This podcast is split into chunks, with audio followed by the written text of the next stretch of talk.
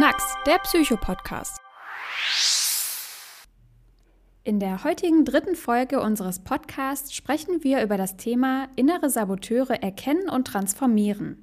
Falls du uns noch nicht aus unseren letzten beiden Podcast-Folgen kennen solltest, ich bin Hanna Bohr, ich bin E-Learning-Beauftragte bei Kötter, dem größten familiengeführten Sicherheitsdienstleister in Deutschland. Mit dabei ist mein heutiger Gast. Sorry, wenn ich jetzt da mal eben so reinplatze und dir ins Wort falle. Äh, ich bin kein Gast. Ich bin die Person, die, wenn es ganz schlecht läuft, dir heute den Podcast kaputt macht vor allen Dingen bin ich aber die Person, äh, die dir deine Karriere beendet. Ich bin die Person, die deine Freundschaft, deine Ehe kaputt macht. Ich bin übrigens auch dafür verantwortlich, äh, dass alles schräg läuft in deinem Leben. Äh, ich bin auch die Person, die die Ursache ist für deine Kopfschmerzen, für die permanenten Bauchschmerzen. Ich bin die Person, die im Grunde genommen alles in deinem Leben kaputt macht. Ja, stopp, stopp, stopp. Also jetzt mal Spaß beiseite. Mir gegenüber sitzt natürlich der Verhaltenstherapeut Dr. Christian Lüttke. Aber ich muss sagen, so wie du dich jetzt gerade verhalten hast, habe ich dich in den letzten Folgen auf jeden Fall auch nicht kennengelernt. Also die Worte waren jetzt nicht so besonders nett, die du gerade gesagt hast, ne? Nee, war nicht nett. Ich kann nämlich auch anders und du kannst auch anders und jeder kann auch irgendwie anders, denn wir haben Anteile in uns, äh, die echt nicht nett sind. Äh, das sind wirklich böse äh, Anteile, die ganz viel in unserem Leben kaputt machen können die ja zerstörerische Kräfte haben. Ja, das ist echt ein ganz, ganz äh, übler Anteil, äh, den ich in mir habe, aber den auch äh, alle anderen Menschen in sich tragen. Und diesen Anteil, äh, den nennen wir in der Psychotherapie innere Saboteure. Äh, innere Saboteure, die machen wirklich alles in unserem Leben äh, kaputt.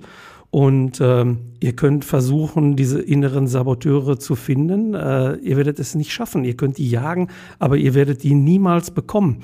Vor allen Dingen werdet ihr eins nicht schaffen. Ihr werdet sie niemals bezwingen können. Aber wenn ihr die ganze Zeit dranbleibt, wenn ihr euch diesen Podcast anhört, äh, dann verspreche ich euch, dass ihr ganz viel über mich, den inneren Saboteur, lernen könnt. Ihr könnt mal meine Perspektive einnehmen und äh, vielleicht können wir auch gemeinsam voneinander lernen, äh, um am Ende dann äh, vielleicht Wege zu finden, um ein besseres, glücklicheres äh, Leben zu führen. Und tut mir aber bitte einen ganz großen Gefallen. Verwechselt mich niemals mit dem inneren Schweinehund. Ach, okay. Ich dachte, das wäre jetzt das Gleiche. Ist das nicht der innere Schweinehund? Nein, äh, hier ist echt Vorsicht geboten. Ähm, die inneren Saboteure haben überhaupt nichts mit dem inneren Schweinehund äh, zu tun. Der innere Schweinehund, das sind äh, bewusste Widerstände. Der innere Schweinehund, der will permanent immer nur Belohnung. Komm, bleib auf dem Sofa sitzen, geh nicht raus, geh nicht ins Fitnessstudio, das bringt nichts. Aber die inneren Saboteure, die sind wirklich sehr gefährlich, äh, weil es ihnen letztendlich immer nur um das Prinzip geht. Bei den inneren Saboteuren sprechen wir von unbewussten Widerständen. Und das können eben eine ganze Reihe von psychosomatischen Erkrankungen sein. Das können die permanenten Kopfschmerzen sein, es können die Allergien sein, es äh, kann der Reizdarm sein.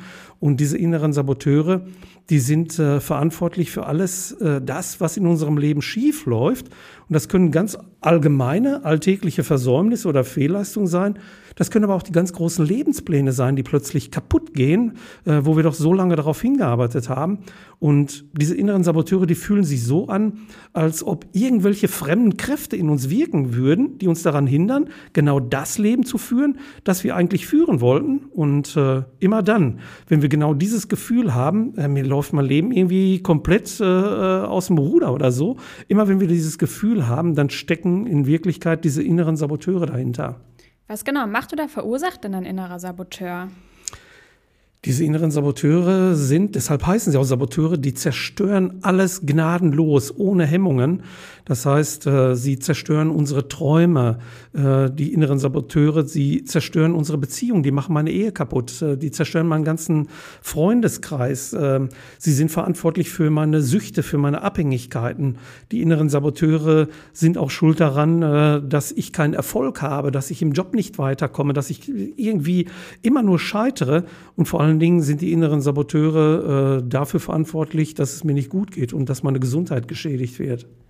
Und wie kann ich die inneren Saboteure erkennen?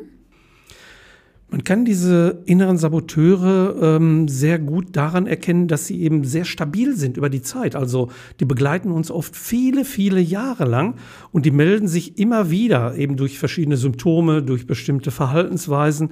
Und dabei geht es immer um Dinge, ja, die sind wirklich nicht schön. Das ist immer sehr unangenehm.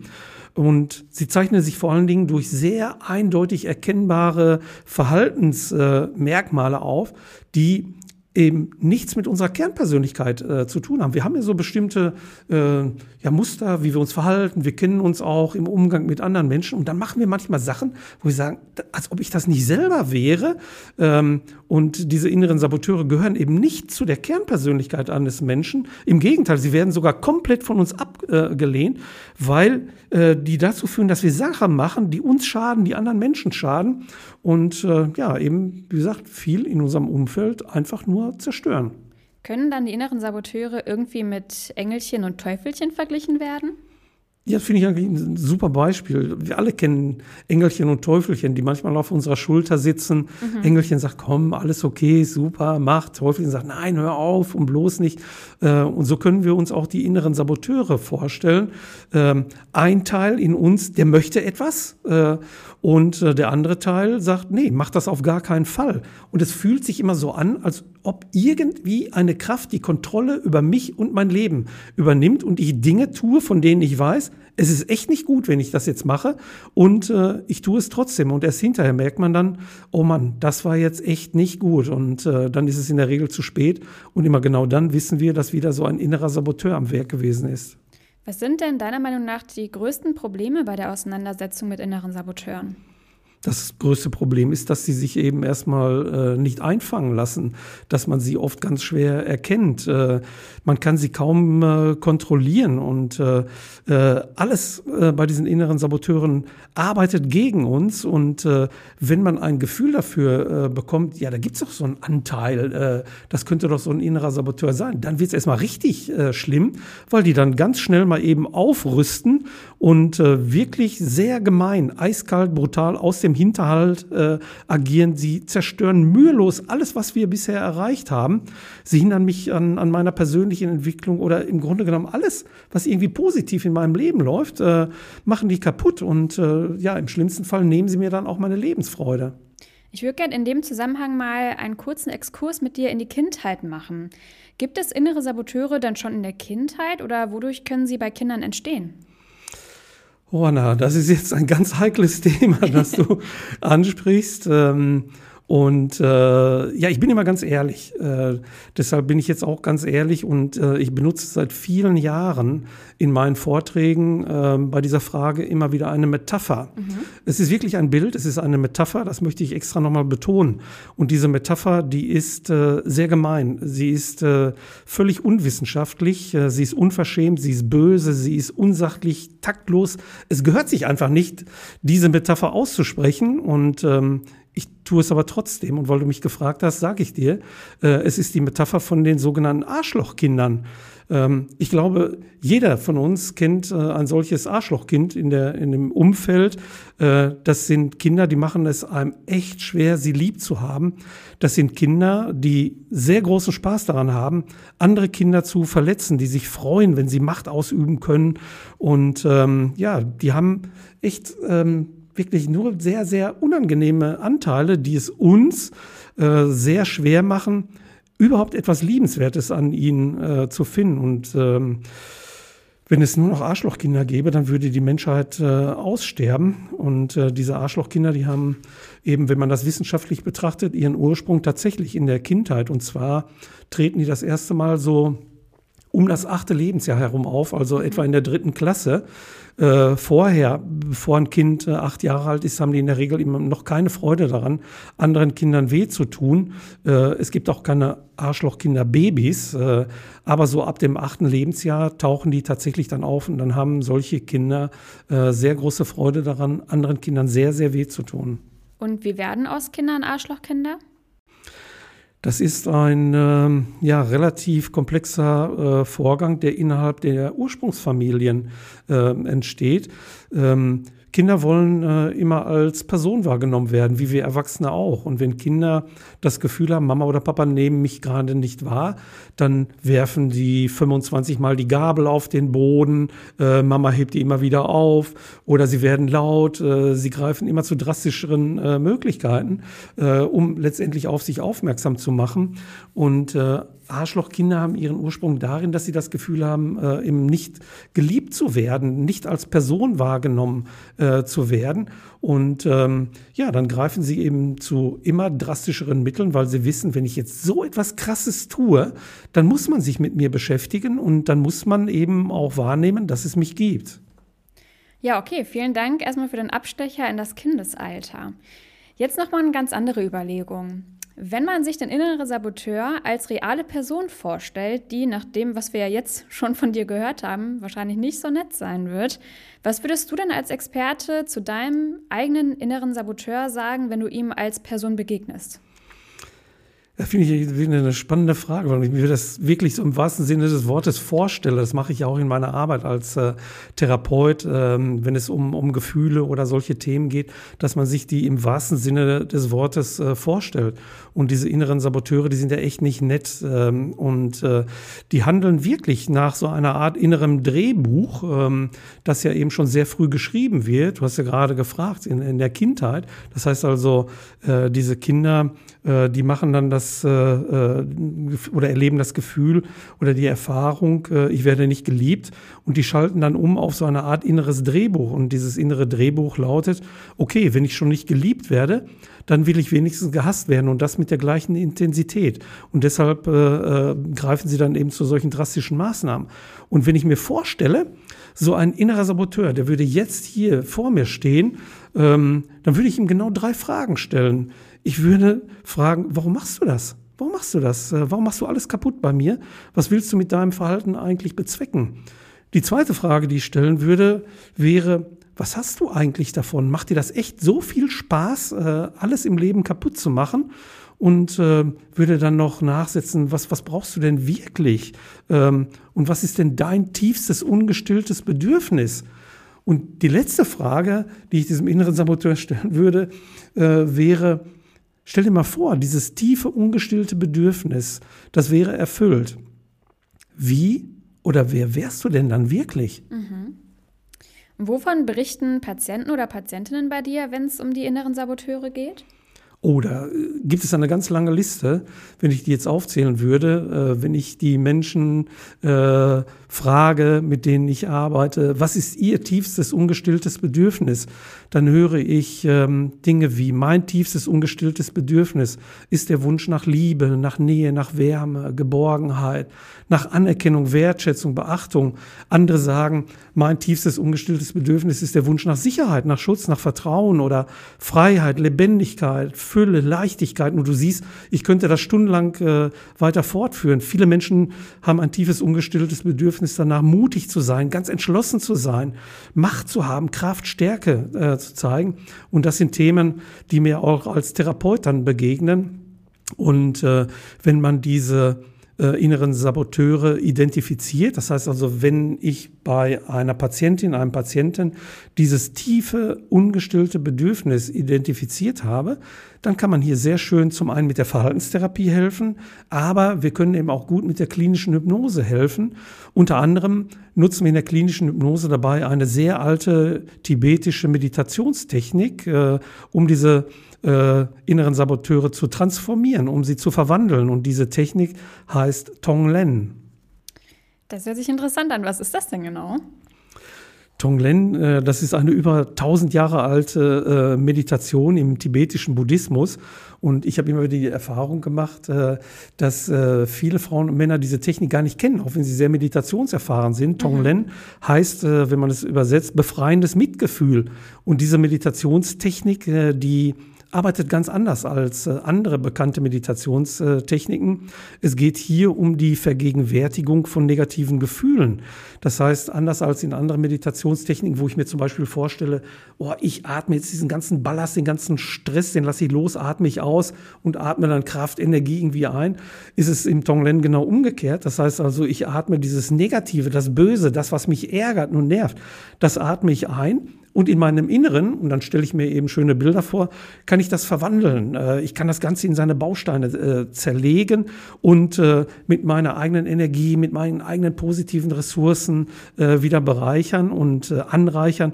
Und das atme ich dann quasi nach außen wieder. Und ähm, ja, ich atme also etwas äh, sehr Unangenehmes, Ärgerliches, Negatives ein, verwandle es äh, und äh, äh, am Ende steht dann dort äh, Glück, Zufriedenheit. Und vielleicht, um das abzuschließen, im, äh, in dieser Form des äh, tibetischen Buddhismus gibt es eine Reihenfolge. Also wenn sich jemand dafür interessiert, ähm, könnt ihr euch gerne an uns wenden, an die Kötter Unternehmensgruppe. Wir geben euch mehr Informationen, bieten dazu eben auch äh, entsprechende äh, Veranstaltungen an. Äh, um nur dieses Thema abzuschließen, ähm, wenn ich diese Technik lerne, dann gibt es eine persönliche Reihenfolge. Das heißt also, wenn ich damit anfange, äh, diese unangenehmen Dinge umzuwandeln, dann beginne ich erstmal mit meinem persönlichen Leid, dann kümmere ich mich um das Leid, die Belastung meiner Freunde, meiner Freundinnen, dann wende ich mich meinen Feinden zu oder den Menschen, die ich nicht mag. Am Ende steht dann äh, meine Familie äh, und am Ende, ganz am Ende stehen dann alle Lebewesen und äh, das ist dann quasi so die, die letzte Form. Mhm. Wenn wir das Thema der inneren Saboteure in das berufliche Umfeld einmal gemeinsam übersetzen, wie können denn Arbeitgeber oder Unternehmen in Bezug auf Gesundheitsschutz oder auch Gesundheitsförderung dieses für die Mitarbeiter nutzen? Unternehmen können ähm, die Erkenntnisse von den inneren Saboteuren sehr gut äh, als präventive Maßnahme nutzen, eben genau zu den von dir angesprochenen Bereichen, äh, Gesundheitsschutz, Gesundheitsförderung. Denn äh, auch in Unternehmen gibt es diese inneren Saboteure. Das heißt also, es gibt in jedem Unternehmen auch diese tiefen, ungestillten äh, Bedürfnisse, äh, die dann am Ende eben in ganz vielen Fällen zu Angststörungen führen, zu Depressionen, Burnout. Äh, all das äh, ist letztendlich die Folge dieser inneren Saboteure. Also wenn es zu diesen Burnout, Angst und, und Stressphänomenen kommt, dann sind auch in Unternehmen immer die inneren Saboteure am Werk. Und wenn ich auf äh, Arbeitgeber, Arbeitgeberinnen schaue äh, und gucke, welche ungestillten Bedürfnisse gibt es denn äh, in dem Arbeitsbereich, dann geht es ganz oft darum, es fehlt die Anerkennung, es fehlt die Wertschätzung. Manchen Beschäftigten fehlt auch äh, eine finanzielle Sicherheit oder sie können nicht ausreichend planen. Ähm, andere Firmen, die haben keine sehr hohe Fehlertoleranz, äh, was ich sehr schade finde, denn es ist äh, wichtig, auch Fehler zu machen, aus Fehlern zu lernen.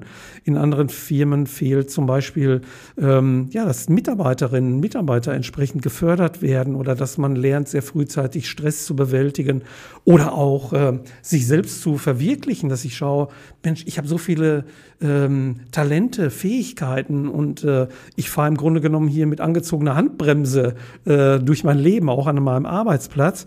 Und letztendlich ähm, scheitert das viel bei vielen dann, dass sie eben nicht weiterkommen auf der Karriereleiter ähm, oder äh, und das sollen dann so die letzten Anmerkungen dazu sein, in vielen Unternehmen fehlt es auch an einer entsprechenden Stabilität, äh, Ordnung oder es gibt nicht ausreichend Bindung und Schutz. Das heißt also, hier können Arbeitgeberinnen und Arbeitgeber wirklich sehr viel tun, um die Gesundheit ihrer Beschäftigten zu schützen und zu fördern. Als letzte Frage in dem Zusammenhang, die inneren Saboteure, von denen wir jetzt ja schon viel gehört haben, hat die denn jeder oder wie bekomme ich denn persönlich raus, ob ich ein glückliches oder selbstzufriedenes Leben führe? Ja, wir haben, jeder hat so einen Anteil. Äh, ich habe das ja auch versucht deutlich zu machen durch meinen sehr schroffen Einstieg, als ich dich einfach so unhöflich unterbrochen habe. Ähm, ja, wir haben alle solche Anteile oder wir, wir unterliegen dem Risiko, auch diese Anteile äh, zu entwickeln. Und jeder kennt im Grunde genommen Situationen, wo wir manchmal extrem ungerecht sind. Wir sind äh, unserer Ehefrau, unserem Ehemann gegenüber ungerecht. Wir sind unserer Freundin, dem Freund gegenüber ungerecht. Manchmal auch den eigenen Kindern gegenüber ungerecht, den Kolleginnen Kolleginnen und anderen Menschen. Ähm, und dann sind eben diese ganzen äh, zerstörerischen Kräfte am Werk. Und ähm, es gibt eine einzige Frage, mit der du herausfinden kannst, ob ein Mensch unbeschadet, glücklich, zufrieden durchs Leben geht äh, oder eben auch nicht. Und diese eine einzige Frage, die findest du in keinem Fragebogen, findest du in keinem Anamnesebogen, bei keinem Therapeuten, bei mhm. keinem Psychologen, nirgendwo findest du diese Frage. Und äh, ich stelle die Frage seit 30 Jahren den Menschen, mit denen ich zusammenarbeite. Und die Frage lautet, fühlst du dich geliebt? Fühlst du dich geliebt? Und wenn ein Mensch diese Frage mit Ja beantwortet, dann kann man sich innerlich zurücklehnen, äh, denn das ist die wichtigste Erfahrung, die wir im Leben machen können, dass ich weiß, ich fühle mich bedingungslos geliebt. Egal was geschieht in meinem Leben, egal was ich mache. Ich weiß, es gibt mindestens einen einzigen Menschen, der mich bedingungslos liebt. Dann kann mir im Grunde genommen nicht viel passieren im Leben. Und leider haben manche Menschen eben nicht das Glück, äh, eben bedingungslos geliebt zu werden. Wir haben das vorhin an dieser Metapher äh, erfahren, dass äh, äh eben bei Fehlen dieser bedingungslosen Liebe manche Kinder Kinder dann eben zu Arschlochkindern werden oder eben auch Erwachsene diese sehr unschönen äh, Anteile in sich haben. Es gibt aber hier Hilfe. Ähm, das heißt, äh, selbst wenn es keinen äh, Menschen gibt, der mich bedingungslos liebt, es gibt wunderbare therapeutische Begleiterinnen und Begleiter. Das sind Hunde. Hunde lieben bedingungslos äh, und die können hier wirklich äh, Menschen in diesem Punkt sehr gut ersetzen. Äh, Hunde, die freuen sich immer. Ich brauche nur fünf Minuten aus dem Zimmer zu gehen und die freuen sich wie verrückt, wenn sie mich dann wieder sehen. Und so können wir eben äh, auch auf andere Dinge zurückgreifen äh, oder äh, zum Beispiel auch der Glaube. Das wäre jetzt nochmal ein ganz anderes Thema. Äh, ich habe das oft erlebt bei Menschen, die tief verwurzelt sind in einem Glauben, dass sie wissen, okay, es gibt einen Gott, der liebt mich auch bedingungslos. Ist nochmal ein spannendes Thema, was wir vielleicht nochmal aufgreifen können. Aber wenn wir die Erfahrung machen, bedingungslos geliebt zu werden, dann äh, kann uns im Grunde genommen nichts mehr geschehen in diesem Leben. Ja, super, vielen Dank. Super spannend, in wie viele Bereiche das ganze Thema geht. Ja, auch danke natürlich an dich, dass du dein Expertenwissen mit uns geteilt hast. In unserer nächsten Podcast-Folge geht es um die Macht der Emotionen. Dann bedanke ich mich sehr für das Zuhören und sage bis zum nächsten Mal. Wir freuen uns. Bis zum nächsten Mal. Und noch vielleicht ein kleiner Nachsatz. Äh, jetzt habe ich dich am Anfang unterbrochen und jetzt verlängere ich nochmal hier diesen Podcast. Ich habe heute Morgen äh, ein sehr schönes Zitat gelesen äh, von, von Michael Jackson, der genau das gesagt hat. Michael Jackson sagte, wenn du auf die Welt kommst und bedingungslos geliebt wirst und diese Welt verlässt und weißt, dass du bedingungslos geliebt wirst, dann ist alles, was dazwischen geschieht, im Grunde genommen total egal. Knacks, der Psychopodcast.